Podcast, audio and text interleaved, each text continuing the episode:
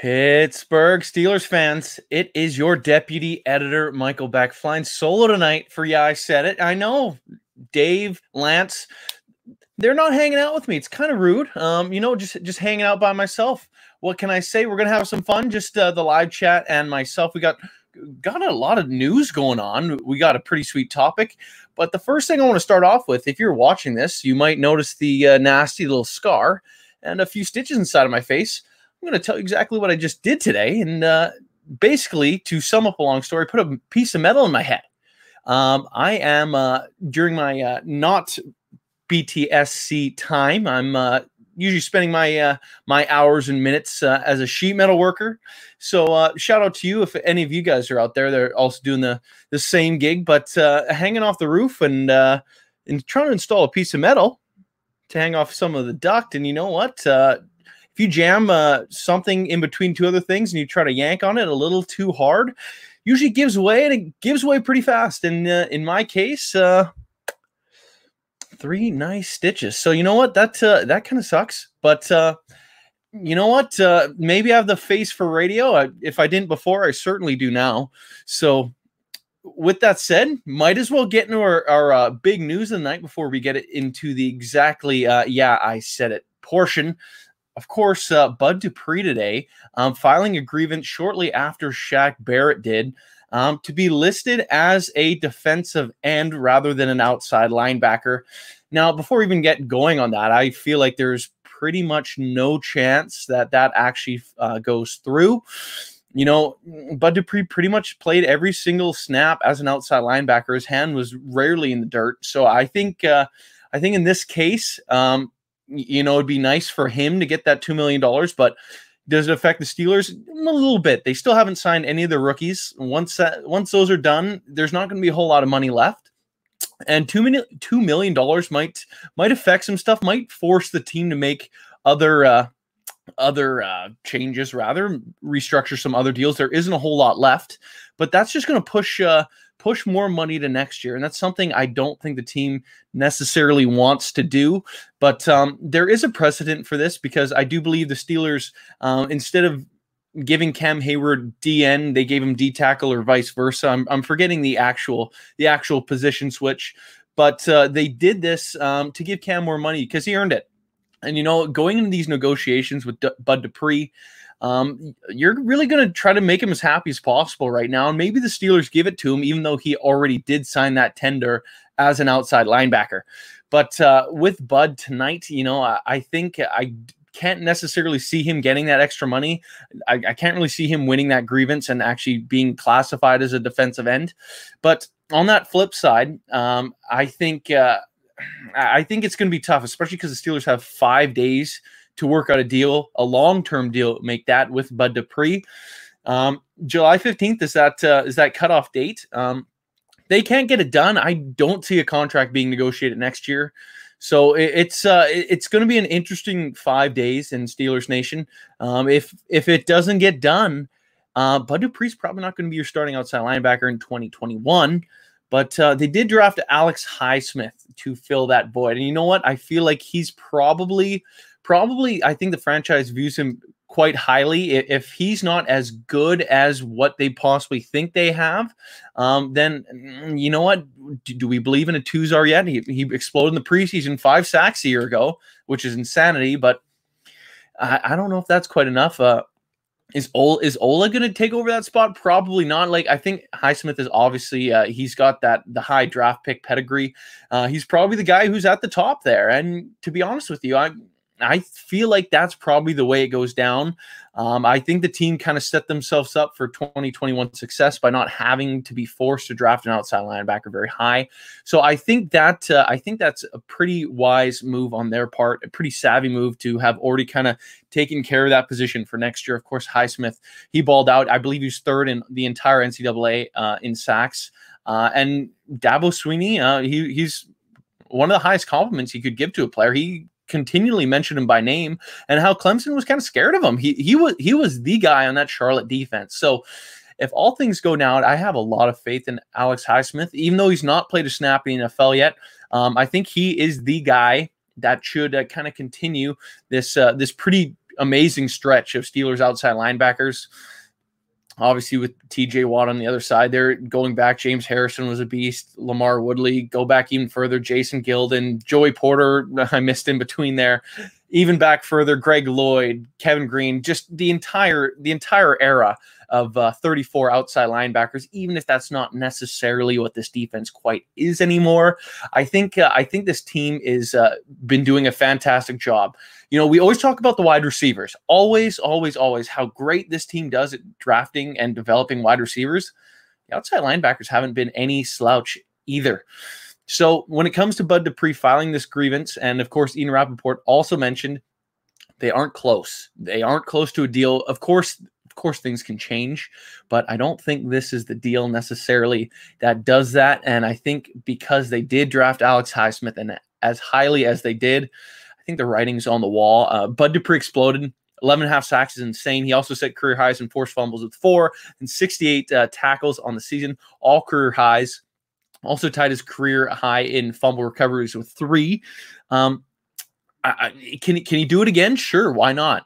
But uh, Mm, there's a chance that that could kind of flop. And if he does, then he's going to be losing a whole lot more money. So maybe he does in the 11th hour sign that deal, especially with everything going on in the world today. But maybe uh, some of you in the uh, in that live chat could uh, could uh, weigh in a little bit here. Would would you? I don't because he already signed it. I don't think the tag could be rescinded, but maybe this whole grievance thing could kind of uh, shift things around where the the potentially um, that they could do that. Um, if they were to rescind that, Jadeveon Clowney still unsigned. Is that someone you'd want to go after? Um, he is more of that traditional uh, four-three defensive end. That Bud's trying to get that clarification, but there hasn't been any suitors, no biters and he might he might be looking for that kind of 17 million dollars that would be owed to Bud if he was listed as a 4-3 DN rather than outside linebacker. Again, I don't think that's going to happen. But yeah, it's the NFL. We're in a weird time. Uh, I suppose it is possible. Um, I see I see a few of the live chat light, uh, lighting it up a little bit here. Um, talking about the jersey I got on. Clearly, Terrell Watson. Uh, you know what's funny? Interesting enough, Terrell Watson, someone I played against back in uh, back in the glory days of SFU.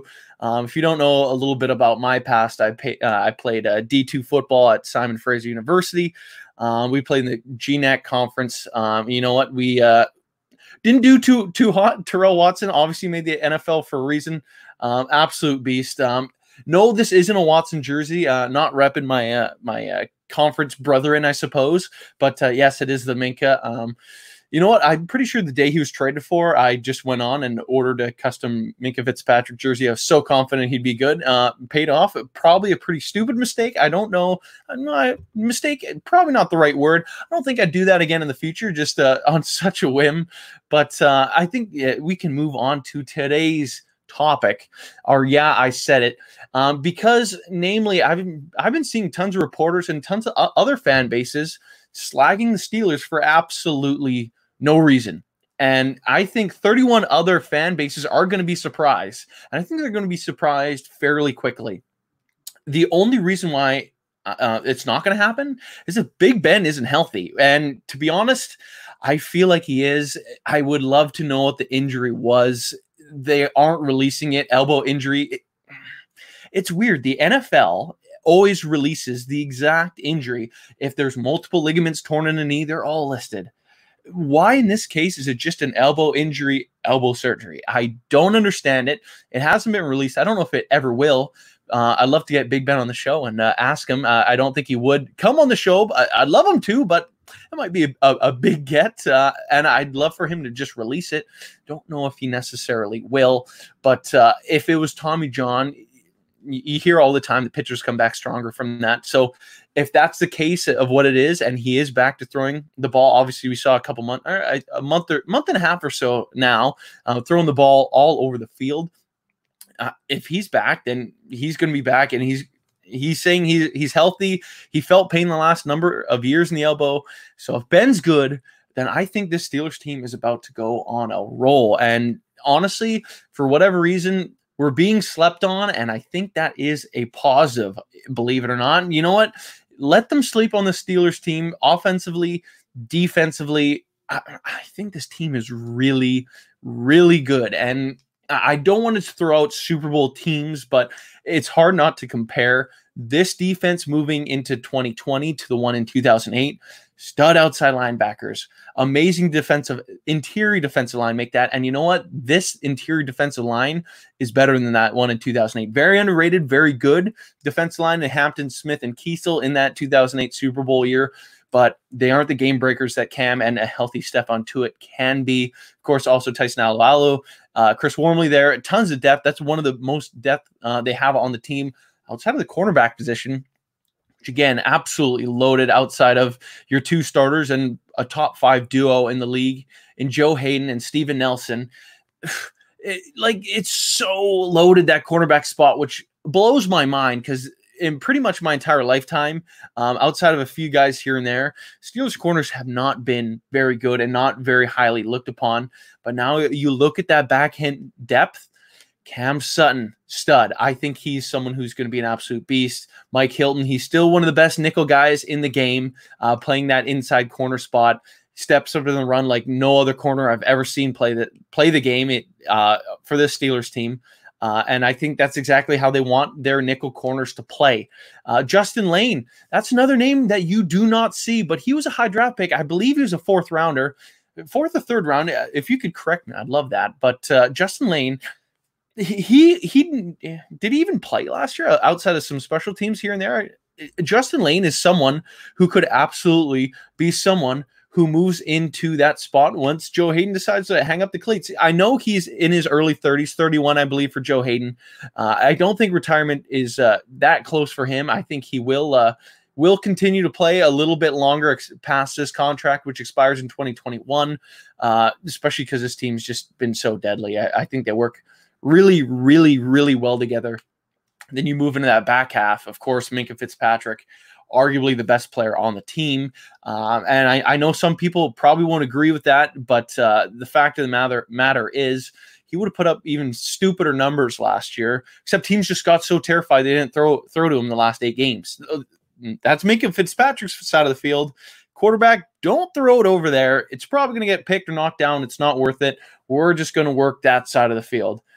Steven, uh, sorry, not Steven Nelson, Minkah Fitzpatrick, absolute stud. Steve Nelson also is, but uh, Minkah Fitzpatrick, when he moves around this year, oh, he's either going to explode or teams, again, are just going to be like, wherever he is, the ball is not going there. Of course, Terrell Edmunds on the other side, he sometimes catches the Irish Steelers fans the film would suggest he's not as bad as some of us believe him to be. Oftentimes, he has to just bail out other guys. I know he doesn't put, put up those flashy uh, interception or forced fumble numbers, but I'm still I'm still giving this guy a little bit of leeway.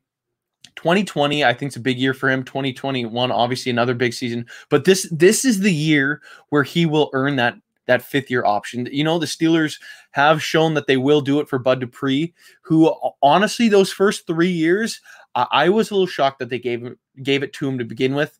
Uh, of course, Artie, Artie Burns, I, I would say his best year was his first or second there, 2017, when he was paired with Joe Haden.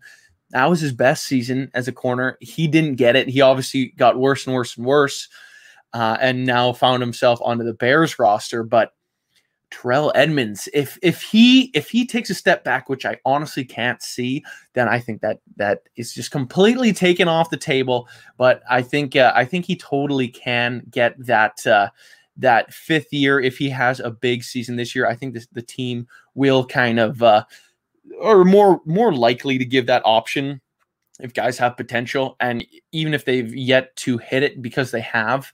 Um, but you know what? This defense as a whole, we haven't even touched on linebackers yet. Outstanding. Then the only issue I think that, that this team has is what's going on at inside linebacker behind the top three. And uh, some people might not even believe me saying uh, Ulysses Gilbert the third. UG3 is that top uh, backup linebacker, but he is someone obviously this team views extremely highly because otherwise they would have drafted a linebacker. Uh, they didn't. They didn't do it for a reason, and that and they didn't bring someone in a free agency, so it has to be someone on that roster. And I think he's someone that could absolutely be someone that surprises us. Devin Bush, he's obviously he's gonna he's gonna kind of develop into that kind of cornerstone of the defense. It, every defense runs through your middle linebacker, whether you like it or not. That's what it's going to come down to. When Vince Williams is on the field for this team, the Steelers are much better against the run. And he was hurt a few times last year. I know if I'm an offense coordinator and see him on the field, if it's a passing situation, I'm saying run a slant over that guy, crossing routes. That's where we're going with the ball. He he's not the best in coverage, but he doesn't have to be. And it, good coaching, you can you can rotate those guys on and off the field. So for all those reasons combined, this defense alone almost brought the Steelers to the playoffs last year. The offense was completely atrocious.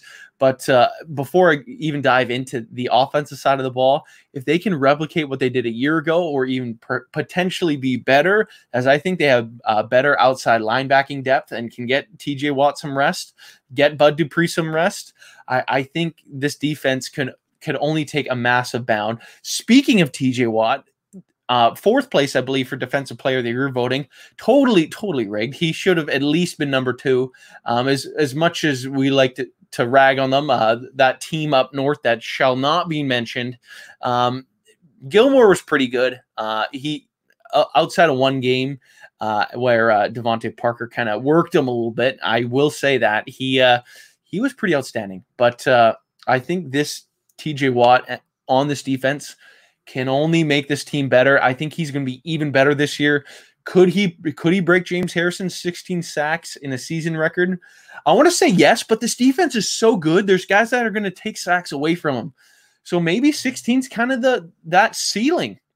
Can he get higher? What do you guys think? Can TJ Watt get more than 16 sacks? Or will the guys around him take away from that because obviously he's going to face the double teams. Maybe that boosts Cam's numbers. Maybe Heyward has another uh, 10 plus sack year. Stephon Tuitt, he could be another guy flirting with that. But Dupree finally uh, hit that double digit number. So that interior seven, it's super interesting. There's a ton of guys that could go over double digit sacks. Uh, and you know what? Uh, all these guys combined, of course, we touched on Budden filing his grievance earlier. This defense, this is Super Bowl defense. And whether teams will point it out or not, uh, it's one of the most complete units. I would say it's the best defense in football, and it's going to surprise some people. The better this offense is, the more time they can take off the clock. Could they potentially be pushing 13 points a game allowed? 12, 11? Could they get down to 10 points per game? That would be insane and extremely unlikely, especially in today's NFL. But whoo, baby, could they do it with this offense? Ben is back. This receiving corps is better and healthier than it was a year ago. Uh, of course, I think the biggest change, Donte Moncrief is out. Uh, someone that I got ragged a little bit uh, on the Steelers preview with uh, Mr. Brian Anthony Davis yesterday. Uh, when the show's done, go check that out, by the way. But uh, Claypool for Moncrief, that, that's pretty big right there. Um, Juju Smith Schuster, he's coming in healthy. He obviously had an injury injury riddled season a year ago. I've seen some film when he was even healthy, running open, just the ball wasn't getting thrown to him for whatever reason. Uh, be it the quarterbacks being told not to be taking some of those routes or just misreading the plays. With Ben on the field, that's not going to be missed. Juju's going to bounce back. His numbers are going to come back. Probably not 1,400 yards, but I would be surprised if he wasn't between nine and 1,100 yards. So Juju's back healthy. Diontae Johnson, his first year uh, in the offense, and he, he arguably will be the number one for this team, especially if he can figure it out with Ben. They what what did they get? A game and a half together last year. Diontae Johnson's going to be so much more, I think, with Ben Roethlisberger. He is absolutely going to go off uh, in your fantasy leagues. I would set him a little bit higher than what these experts are calling for. He's someone who could potentially break that 100 reception barrier probably not this year, but if Ben's healthy and Ben is healthy again in 2021, I could see him playing that Antonio Brown like role where he just gets a ton of targets his way. And then James Washington, you know, that first year he did play a little bit, put up some decent numbers with Ben. Year two, obviously Ben's hurt. Year three, now they should have some chemistry. This is the year for James Washington uh, to to do something, and potentially 2021 could be his last season on the roster as well. This these wide receivers kind of get recycled through pretty darn fast, and the last one since I since Hines Ward, I believe, to get a second contract was Antonio Brown. Uh, no, no one, not Mike Wallace, not Emmanuel Sanders, not Santonio Holmes. You you name the receivers, they didn't get second contracts to stay in Pittsburgh. It doesn't happen. I, I don't think it's going to happen with Juju. I don't think it's going to happen with probably James Washington specifically because his team doesn't do those those deals with receivers, and because I think they're going to invest most of that money in their defensive side of the ball. Uh, I think that's a, a smart way to go about it, especially when you're kind of on the precipice of a new era, especially on quarterback on that offensive side. I think the O line is better than a year ago. I think R- Ramon Foster it, years started to catch up with him a little bit, uh, and I, I think. Uh, I think Feiler, he was outstanding when he moved to guard against the Rams. He did pretty well uh, when Donald was lined up against him. Of course, he made his, so, some of his plays, but it's Aaron Donald. You're not going to stop him. I, I don't care who you line up against him. You, you can only hope to contain him. I think this O line's better. I think Zach Banner and Chuks Okorafor are going to push. They're going to push big time for that tackle spot. And I think whoever wins the job, I think whoever the number two is, could potentially end up that left tackle taking over for Big Al if he were to retire or uh, not be extended uh, past his 2021 ex- expiration so I think this offensive line is better. I think they're younger. I love that Dotson pick. I love the Wisniewski middle three kind of guy to replace BJ Finney. I, I think you you basically just replaced uh, Finney with someone who's older and cheaper. At the, exact same player doing the exact same thing. I love that move. Um, especially you weren't going to be able able to afford uh, Finney to come back another year, but this O line again loaded and primed to come back for another season. I think this O line works better with Ben. They have that kind of chemistry, knowing where he is in the pocket. Big Al kind of works his kicks a little bit better. I know he struggled a little bit in 2019, but he he faced a murderer's row. Those defensive linemen that he was lining up against were some of the best in football. And I'm trying to just let that escape my mind a little bit and not judge him completely on 2019 and just give him the benefit of the doubt heading into 2020 quarterbacks that didn't really have a lot of pocket presence or chemistry that they had with him. And uh, just playing against the best guys in the league, you can only expect so much from a guy. Um, and then I guess lastly, we can uh, hit up the tight ends and running backs. Uh, Eric Ebron, if he's healthy, holy, they got a guy, a huge guy out there, another target. And if Vance McDonald can stay healthy, I think some of the some of that workload is off his plate now. Uh, I think he'll be able to go a little bit more. But Eric Ebron, he that could be the signing of the season. If he can play like he did in 2018, if Ben can play like he did in 2018, whoa, there's you're you might see a tight end finally break that thousand yard receiving mark. You might see a tight end break Heath Miller's eight touchdown receptions in the season record. And I think Eric Ebron completely is the guy who can do that.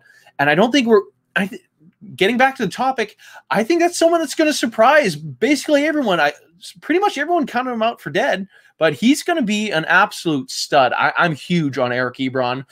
Our running backs now. You know what? I know there's been some uh, injury issues, but you know what? There's four guys, potentially five guys that I think can shoulder the load on any given day. If James Conner misses, you can run a rotation. You know what? I think I think even if you just got a 10, 10, healthy games out of James Conner, I think that's that might just be good enough. Ben's not playing to hand the ball off. That's the fact of the matter. I think Jaylen Samuels, he, he'll kind of develop more. He, he will he'll be better than he was a year ago. The Wildcat just was not set up for success. Um, th- that that was just an unfortunate year.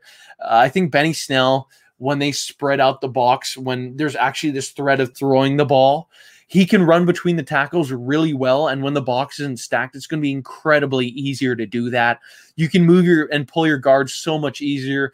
Um, they're not crashing the line of scrimmage like crazy. You, uh, you know, Benny Snell, he is going to have a, be- a better season. The thing that I love about him is when he gets tackled, he gets tackled diving forward and picks up that extra one, two, three yards depending on the type of contact he's getting wrapped up in.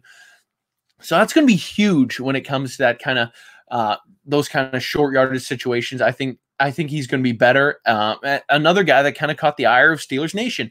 He he kind of struggled at times, but you know what? I think uh, Benny Snell is prime for a bigger year, and then obviously Anthony McFarland. That's the sleeper. Um, I don't know if how how much he necessarily gets the ball this year but uh, he is going to make some plays. Um, he's going to make some plays out of the backfield. I think he's going to make some plays on that kick return game. I think punt return duties will stay with Diontae until he kind of really cements himself as that number one and kind of play it as Antonio Brown did. If the Steelers needed a, a play to be made, they send they sent AB back there. Um, they could do that with Diontae. Um, if if McFarland just proves that he is absolutely uh, an absolute beast, why not? You know, he could just play that spot punt kick return every single week. He could be someone that lines up in the slot someone that kind of motions around a little bit, that Matt Canada kind of motion guy. Obviously, they have that rapport with one another, so that could absolutely be a thing. And then uh, I guess lastly, Derek Watt. That's kind of I think that's the X factor. I don't really know what you're necessarily going to get with him, but when you're paying a, a fullback three and a half million dollars, I I want him to get the ball. I, I would be upset if he if he had less than 10 carry. Like I, I would want I'd want him to, to get a carry game. I, I'd love to know your thoughts on that. Um, and y- you know what? Derek Watt, I, I love how Kyle Juszczyk was used in San Francisco. I, I, don't think he's quite the same player as Juszczyk is. He who is basically a tight end playing fullback who can do it all, running those wheel routes. I think Shanahan just makes a great offense for the fullback. I would love Derek Watt to be used like that. I don't know if he necessarily will be, but they're paying him like he should be. So I think he's someone who could totally get the ball more. I want to expect it, but I know it's going to break my heart when it doesn't happen. But I would involve the fullback more. Um, and he he could necessarily be the only fullback on the field at a time, and I would do it. Uh, I think he needs to get those reps.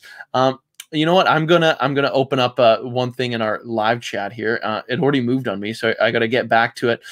Didn't mention Ryan Switzer. You know what? Um, that fifth wide receiver spot, it's going to be extremely interesting how it goes down. I think Deon Cain makes this team. Uh, I think he was outstanding with some extremely limited uh, action there. But uh, Ryan Switzer is Ben's buddy. We know it. Um, and you know what? I think he is someone who could potentially get uh, get those those uh, short yardage kind of throws because Ben trusts him. Uh, and I think I, I might I might get an article coming out here just kind of um, showing what what Ryan Switzer might mean to this team and what he could, what you would think if he uh, put up some some bigger yard yardage totals, some bigger reception totals than he did last year than he did his first year in Pittsburgh. You know what? I think he totally could be that guy that uh, could put up a couple hundred yards in the first three, four, five. No, three weeks that, that's a little insane. But uh, he, he could put up 400 yards i wouldn't be surprised just because ben trusts him and likes him so much.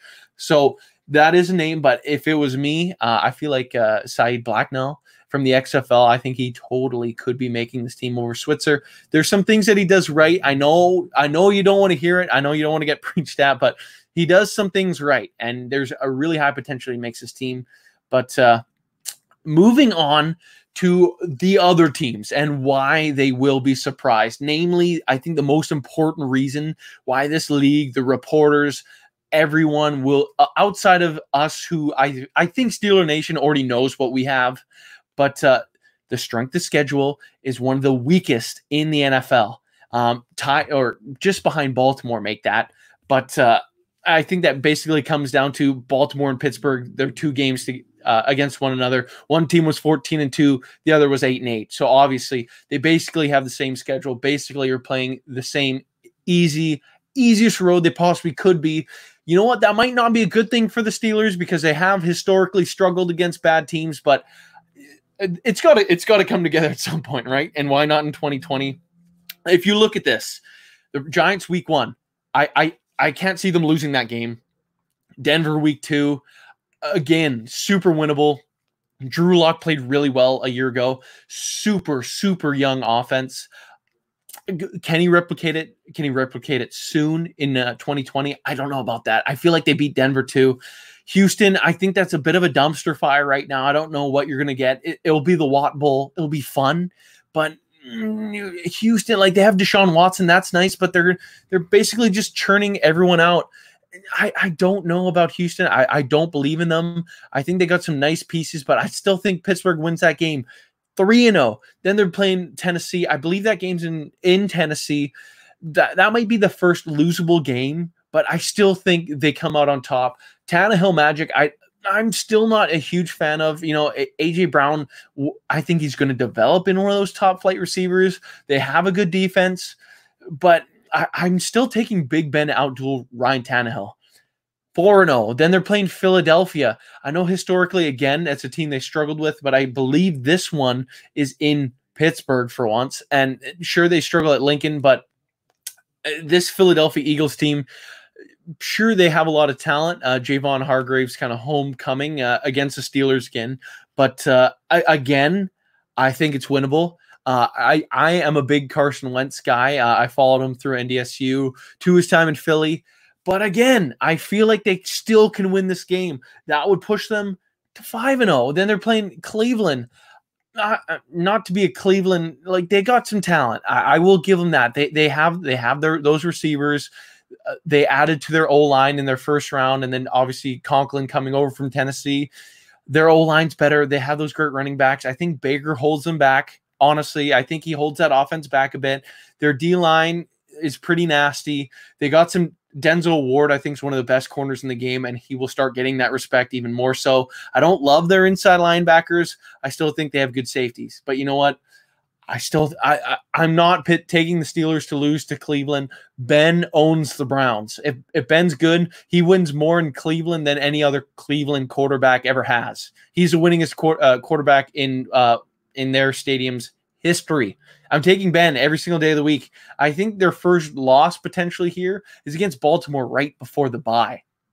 Uh, and that uh, that game, it's in Baltimore before the bye. I don't love it, um, but they've won there before in the past. These games are always closer. Lamar Jackson's a stud. It, it's true, but I you look at their offense. It's not. It's nothing to, to, be amazed at. They have Lamar Jackson, some good tight ends. I think their their O line's a little bit weaker. They have some good running backs, but we don't know what Dobbins is. I know a lot of us wanted him on this team uh, with that second round pick, and he was available. The Steelers opted to go for Chase Claypool, but uh, I'm not. I'm not super convinced what uh, what Baltimore is going to be. Earl Thomas a year older. Uh, their, their defense kind of keeps kind of shifting through players. They got great corners. I, I, I don't love Marcus Peters. I don't. I, I thought he I thought he was kind of lame in LA. He kind of he played great in Baltimore, but how much of that were some of those pick sixes that were just kind of thrown right to his chest? I I, think that could be winnable, but I will chalk that up as the first loss then the bye week, and then they're coming off the bye to Dallas. I wouldn't love this matchup normally, but you know what? Uh, coming off the bye, the Steelers are are pretty deadly. Mike Tomlin's record is outstanding coming off the bye. I, am again, uh, I'm I'm leaning towards uh, that as a W, and then then they're in Cincinnati. Joe Burrow, we don't know what is going on there, and honestly, if I'm the Bengals, I would have kept Andy Dalton because I don't want Joe Burrow getting beat up this year. They didn't address their O line uh, their running backs, I, I don't, th- I don't think they're amazing. Like Joe Mixon, he's a t- he's talented, but it's not like earth shattering. AJ Green, of course, is a good wide receiver. There, there's some pieces there, but I, I think they're going to get beat up and still be flirting around one of the worst teams in the league. Maybe just let him develop, give him some games. Don't let him, don't destroy his confidence. They're going to do it if they if they waste their their Heisman winning, uh, national championship winning, uh, brand new face of the franchise quarterback by beating him up too early. I, I hate to say good. I'd, I'd love Joe to be successful. Maybe he could be successful elsewhere, but uh, not not to the detriment of uh, of my team. Um, so if if Cincy wants to ruin him, then go for it. But again, that's a win. I don't think they're losing either game to the Bengals. Then they're playing Jacksonville, who's arguably going to be the worst team in football. I know sometimes they've had their number. Pittsburgh finally got them back on that Ben Roethlisberger diving across the goal line with three seconds left uh, two years ago, 2018, I believe it was. They got him back. I, I can't see how you lose this team. It is the classic trap game, but I think they are going to do it. I, I feel like this is completely winnable. And then we got the Ravens game, Thanksgiving in Pittsburgh the the amount I believe it's like 70% of Thursday night games are won by the home team. I think it might even be more than that. I think the exact stat is 78%. That that goes up exponentially more when it's on a holiday, which is which is random, but it's stats. Pittsburgh's at home, Thursday night game at home. Everything favors the Steelers going into this one. And I think at this point in the year, everyone's to be like, holy smokes, the Steelers are nine and one. Well, I guess at this point they'd be even more than that. They'd be like they could potentially be eleven and one at this point. Beating Baltimore, uh, excuse me, and that is not quite right. They'd be 10 and 1. Beating Baltimore pushes them to 11 and 1. And at this point, I think the entire NFL world would be going insane. Uh, the Washington Football Club, whatever they're going to be called, uh, that's who they got up next. I think that's another trap game of sorts. I, I, for once, can the Steelers go a year without losing a trap game? I, I feel like this is the year of destiny where they don't do it. Um, I, I, I think I say that every year, but why not? You know what? 12 and 1 that, that looks pretty good then they're playing buffalo that sunday nighter in buffalo i think this one's going to be a little bit challenging i i know a lot of people think josh allen's got those accuracy issues I, am not i'm I, i'm a pretty big josh allen guy uh, in buffalo that crazy environment december 13th sunday night football I, I, it's hard to say the Steelers would win that one. I feel like that's another losable game. But sitting at twelve and two, uh, with Oh, excuse me. Again, I made a mistake. Uh, I'm I'm not I'm not on it on this one. They'd be 11 and two um, with the loss there, with three games left against Cincy, who already said they're going to beat uh, Indianapolis and then Cleveland in Week 17. Indy, it would it'll be interesting to kind of see how it does go, but I think they could totally knock off the Colts. Um, I, I'm still not amazed by them. Uh, Philip Rivers has a wet noodle of an arm. That that's what it comes down to. I think he's shot. I think I think Ben's going to pass Eli and Philip Rivers and all those passing stats before things are all said and done. I think he. I think Ben's playing beyond that contract. And I think this is Philip Rivers last year. Uh, like it, I, I think. Th- they drafted Eason to kind of work through, uh, work under Rivers for a year before potentially taking over himself. I'm not big on Philip Rivers. I think they win that game, uh, which would be putting them around um, the uh, 13 and two mark going into Week 17, which which is what they should have been doing in 2017 had Jesse James caught the ball. But uh, if history was different, maybe things would be a little different. But uh, you know what? That this could be the year where that's where they're sitting. They could absolutely do it too if they're healthy. If Ben's good to go and then going into that game, they probably would have locked up the one seed, especially if they if they beat Baltimore in that Thanksgiving game. Then you got Cleveland. Pittsburgh does really well against the Browns in Week 17 with the backup quarterback.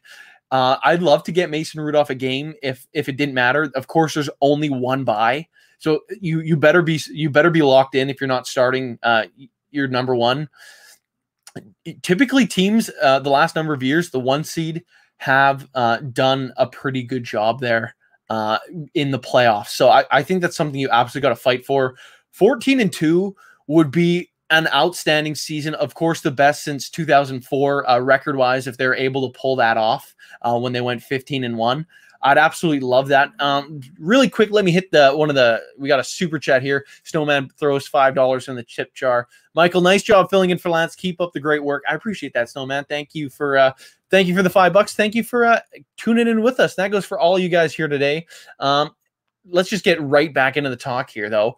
Um, 14 and 2 that that seems like the ceiling. I, I, never call for a team to go 16 and 0 you know that 2000 patriots team 2007 patriots team make that. I, I think you looked at that roster and you're like okay sure th- they're probably going to do it. But uh, I, I don't know if you can ever really say that about a team again unless they for some reason just became an absolute juggernaut.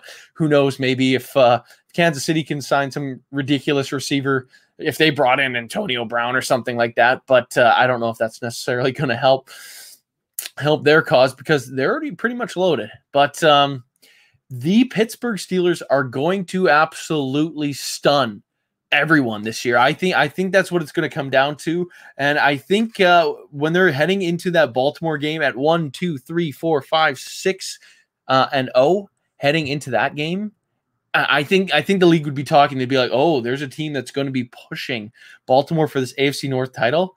Um, absolutely, Ezra. He's saying, "Mark the tape. Do it. Do it." I, am calling my shot. I, I think this team could absolutely be six and zero oh heading into Baltimore. Uh, why not? Uh, I, I think I think this roster's loaded. As we broke down earlier, offensively, defensively, especially defensively, going to be one of the top units of this team. Uh, offensively, I think we don't know what we got. The receivers are so young. Diontae Johnson, of course, being the oldest, which makes almost no sense considering this is second season and Juju's fourth. But uh, he's the oldest receiver of that core four in James Washington, of course, Chase Claypool and uh, Juju and Diontae. Uh, those guys there. Ryan Switzer's only 25. If we're if we're going through everyone, I believe Deon Cain is also in that younger range. I think he's 23, going 24. I have to confirm that, so don't don't quote me on that one. But uh, no, I think I think they're pretty. I I think. I, I can't see this offense being anything like it was a year ago. Uh, I know some people might throw out uh, what can Randy Fichtner do.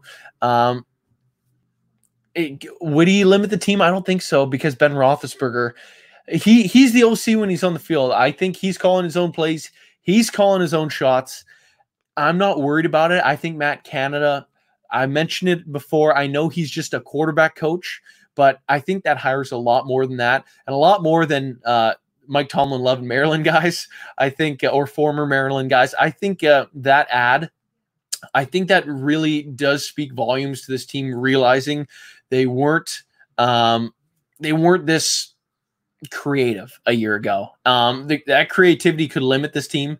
Um, and you, know what? I think Matt Canada's obviously going to add some of that motion that was missing, add some of that play action that was missing. But I think that was also a testament to the quarterbacks a year ago. And there is absolutely no reason why that team, that offensive team, should be successful. You know, in 2019, Mason Rudolph didn't have a quarterback coach his rookie year, uh, and he's thrown to the Wolves in his sophomore season. Uh, he gets no reps, and then all of a sudden he's a starter. I'm not surprised in the slightest that uh, that's how that went down. Um, but it, it's going to be it's going to be really interesting uh, moving forward here. Um, I think I think this team will absolutely surprise everyone uh, for all those reasons. Um, what do you guys think? Who who could be the top guy, the biggest surprise player of this roster. I think uh, I think the guy that's going to really shock everyone, Eric Ebron. I think uh, I think people will quickly say after Ben's successful, oh, you, you know what, his elbow's fine, whatever. I, I think that's what it's going to come down to. But uh, Eric Ebron, if he can get it going, he he he busts up his ankle pretty bad. Uh, and pulled himself, and I think a lot of people uh, question him on that. So I think he could absolutely be the surprise. I see Ezra here in the live chat. Edmunds, I, I, I completely agree. If if there's going to be one guy that does surprise on the defensive side, um, it's got to be Terrell Edmunds, unless Steven Nelson completely goes off, which I think he could be. I think he could take over that cornerback one spot, even though I think uh, they're one one A and one B in Haden and Nelson. Uh, I don't think there's a guy I'm taking above the the other one. I think they're both absolute studs. Um, Reed uh, I hope I said that right. Gilbert. Um, I, I would hope so. Um, Ulysses Gilbert third, uh, he could be an absolute beast, um, especially in that passing game. You, you know, it, it's going to be interesting to see how they rotate those players. Potentially more safety use. Um, I, I find um, will be um, used. Uh, some names I'm getting a lot here in the live chat. Of course, uh, Chase Claypool a lot. Um, you know what? I think uh, I think there's the chance that that will happen. But the, the thing is, with this season, I'm not gonna expect too much from the rookies, and I don't want I don't want us to eviscerate them before it, it gets too late. If Chase Claypool does nothing his rookie season, the poor guy basically he, he didn't have a rookie camp, didn't have OTAs. He's going to be thrown in on what a two week training camp. It looks like three weeks, two preseason games that could become zero. This goes for all the rookies. Don't expect too much from them just because um, the way the season's going to be played out. Um, and how everything's gone. They've had no practice time. Ben, we have to remember Ben isn't typically huge on the rookie receivers. Um, we've heard this. We've heard this a few times before, uh, and especially this year, where he's probably going to have next to no work with them. Um, it's uh, how, how can you trust a receiver that you've never seen on the field that hasn't been in the system? I, I get that he's a big guy. He could potentially p- play that DK Metcalf role, but I think even though they're kind of similar in size and stature and kind of uh, measurables, I don't think they play quite the same game, but uh, I think you can kind of get him running those those deep routes. You could just be like Chase. Um, you're running depending on the coverage here. Run a seam, run a post, run a slant. Uh, depending on what they line up against you, those are your three routes. Just get really good at this that this year. That's why I don't expect too much from those guys, just because it's going to be a pretty big struggle for them. Um, I go through the entire rookie class. Uh, I think Feiler moving to guard and the signing of Wisniewski really speaks volumes to Dotson. Uh, I think I think he's going to have some guys ahead of him that will allow him to potentially not play at all, which I think would be nice for him. Kind of develop that pass blocking. I think he's an absolute road grader, but uh, I think Ben is going to want his guys in front of him, and that's that's pretty much what he's going to get. Uh, McFarland, running back, I, would say is probably the easiest uh, position to transition into that next level. Not that I've done it, but um, when it comes down to it, it, you can run outside zone, and it's the same from high school. Uh, the reads are the same from high school, college to the pros. It's just the way that the thing that separates them is the guys that are good at it are in the NFL. That's what it comes down to. You're in the NFL for a reason. You could potentially see some playing time there, but there's a load of guys ahead of them. Um, I think 2021 again. That that's what it's going to come down to for the rookies. I, I don't know if I'm going to be super surprised uh, by them. This is this is good stuff. This is good stuff from Awesome Stuff 1983. Tyson Alualu and uh, Chris Wormley filling in at nose tackle and interior D tackle. You know what? I agree. Um, I think Tyson Alualu somehow second oldest guy on the team outside of Ben Roethlisberger. Um, I think he's going to be absolutely absolutely a stud. Uh, I, I, think uh, he's done it before in the past, um, and I don't see why he can't continue to do it. Um, when Stephon Tuitt went down, I think uh, I think he will kind of step into that role that he did a year ago. He he plays solid football. That's what it comes down to. He's playing solid football. Uh, I have no issues with uh, Tyson Alualu in that spot. And if they just use two interior defense linemen, play more 40 front, I wouldn't be surprised by that. Uh, I know Chris Wormley is listed as a nose tackle, but if you haven't already watched our interview with him, he specifically said he is not a nose tackle. No one has told him he is a nose tackle, and he is nowhere near the weight necessary necessary to play that position. So Wormley is not. This team doesn't really have a traditional nose tackle outside of Dan McCullers and that Carlos Davis seventh round pick. Is Dan McCullers going to make this team for seventh straight year? That would be that would be crazy. Um, I don't see it happening because I don't think this team is taking a traditional nose tackle. Um, would that be a mistake? I don't think so. This NFL does not need those kind of those fill the gap type players anymore. I think you want those Cam Heywards, those Stephon Tuitt, those guys that are pass rushers. That's what Aaron Donald is defensive player of the year. I think I think you want your inside guys also getting after the quarterback. I think you want them uh, especially when you have outstanding outside linebacker play. You get those guys in the middle who can kind of shift around a little bit, beat single matchups, or f- have to force teams to, to put the double if they're going on going off. Cam Heyward has a two sack game, and you, you, all of a sudden you're like, well, we got to put our, our center guard uh, on him in these pass blocking situations and just hope TJ Watt doesn't uh, beat uh, tackles alone or tackles with running backs. Good night. You know, uh, I think I think they're building this team the right way, um, and I, am really super excited uh, for how it's going. Um, before before I wrap things up here, I know we still got a couple minutes before the top of the hour. If you guys have any questions to shoot for me, we basically ran through all the topics I had for you. Um, if you missed out earlier, of course, cut my face, couple stitches there earlier in the day. That uh, that's always fun. Uh, the the huge Bud Dupree news. Um, who knows if he even plays now if if he doesn't get that extra two million dollars. That's going to be interesting. Um, I, I, would certainly uh, hope that he does, considering he already signed that tender. But uh, yeah, this team has been pretty pretty crazy. Um, to kind of watch this offseason and see how people kind of talked about him. Of course, I had that article earlier today on uh, Adam Schein, who doesn't think this the Steelers team is a complete roster. He didn't put them in their top nine that doesn't make any sense to me. How how is the Steelers roster not a top nine in the NFL? How are they not complete? Does anyone get that? I don't. Uh, and I think uh, that's going to be one of those guys that just completely gets surprised. And one of one of the kind of key reasons why I brought you this topic today. I think there's absolutely going to be some some noise made in Pittsburgh. I think there's going to be playoff success. Uh, I think this team is absolutely going going for it this year. They go for it every year. It's the Pittsburgh Steelers. They play this game to win Super Bowls. Um, I know some teams some teams play this game to make money. That's what it comes down to. Some teams, some owners, that's all they care about. The Pittsburgh Steelers care about rings, and with Ben Roethlisberger at the helm, they have a chance to win a ring every single year. You have a franchise QB, you are a contender. Who knows how much left they got with Ben? I don't know if he's playing with a $41 million cap hit in 2021. That seems a pretty, I think that's something that could hurt the team moving into the future.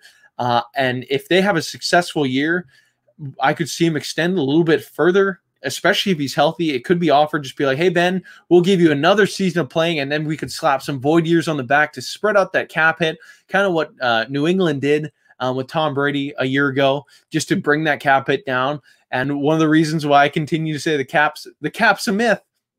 Um, it's gonna, it's going to be, uh, it's going to be a funny year. I think everyone that keeps uh, hyping up the Browns as being that surprise team, I know they become the off-season winner every single year.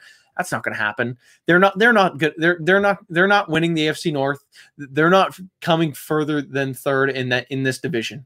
Um, so I, am not. Uh, I'm not. Uh, I'm not saying this Steelers team is necessarily winning the Super Bowl guaranteed, but this team is. If they're not in the playoffs, I'd be stunned. Extra wild card team. Um, if if they don't win 12 games, honestly, I think I'd be surprised with the strength of schedule. The only way that doesn't happen is if they're not healthy. Uh, and that's, I guess that that's kind of the name of the game every year. If, if you if you have your 53 guys are the same week one as week 17 as AFC Championship week as Super Bowl week, I, you're probably winning the Super Bowl. Uh, it, it's just it's just the NFL. You're not getting the same lineup every single week. It's it's a brutal game. You get beat up. That's what it comes down to. Um, it's a survival. It's a battle of attrition. Who, who's going to do it? If the Steelers can stay healthy, could they push the Chiefs? Could they push the Ravens? I think they can. And you know what? I think it comes down to, to Big Ben slinging the rock. Their defense is going to hold teams to around 14 points a game. That's what it's going to come down to 14 to 16 points. Can they score three touchdowns? Why not? They got Ben at the helm. Uh, when it comes down to late games, uh, you can you can start churning out the clock. And you got those mismatches all over the field. I think you're gonna find you're gonna find each and every game there's gonna be a different receiver that goes off because a team's gonna game plan it different. Like, oh, we got to worry about Chase Claypool this week. He's going off. This rookie's gonna kill us. We need to put X corner on him, and then we'll worry about Diontae Johnson, and then we'll worry about Juju, and then James Washington, and then all of a sudden Juju and James Washington have the easiest matchups ever, and Ben has chemistry, the most chemistry with those guys and vice versa. If you're telling me nickel corner on Chase Claypool is winning a jump ball, it's not happening. He's six four, he jumps out of the gym and he runs a, a 4-4. This team's a matchup nightmare. They're gonna surprise some teams. There's probably there's probably a player or two bringing home a trophy at the end of the season. Let's just hope there is a season. Um, if there isn't, I'd be heartbroken um, because this team is going to surprise a lot of people. Uh, I appreciate each and every one of you coming along with me. Um, I, am loving uh, doing this. I'm loving being your deputy editor. Uh, I'm going to start signing out here, but uh, again, thank you guys so much. Thank you for all the love you showed me. Um, when I first took over the spot, uh, like uh, sometimes I get a little carried away reading the comments on Facebook and on the website and on Twitter. And sometimes there's that negativity and, you know, stepping in for a BTSC legend that was Jeff Hartman. Um, of course, I'm not the the editor. That's uh, Dave Schofield, who's done a fabulous job. But uh, kind of coming in as that face of uh, the podcasting side, so like trying to take over some of the stuff that Jeff did. Um, it, to say it, it, it's easy would be a lie. Uh, it, that's some huge uh, shoes to fill. Um, and your kind words uh, have been surprising uh, and so so it meant so much to me that you guys can't even believe. And I'm fired up every single day that I'm loading up this computer. Um, before we get out here, let's plug some stuff going forward. Of course, we got podcasts running every single day. Every single day, we got great stuff on the Behind the Steel Curtain website. Uh, if you don't follow us on Twitter yet, do that at BT Steel Curtain. If you don't follow us on Facebook yet, we're closing on 100,000 followers that would be pretty sweet if we could do that by the end of the summer. Go on and do that. Um, you can always follow me. I'm always sharing my articles as well. Of course, the handle is down below for our uh, podcast listeners. That's Michael Beck 56 on Twitter. We're doing some great stuff. We got some exciting stuff. We're always trying to line up some players, and uh, if it's not for you guys, um, we wouldn't be able to have this opportunity in this platform. So thank you guys. Um, make sure to, as always, as Lance says, uh, and again, thank him for uh, letting me take over the show for the day. I hope hope he's enjoying the day off. As Lance always says, tune in, tell a friend, and subscribe. I'll catch you guys in the next one. I'm your deputy editor, Mike Beck. We'll see you guys soon.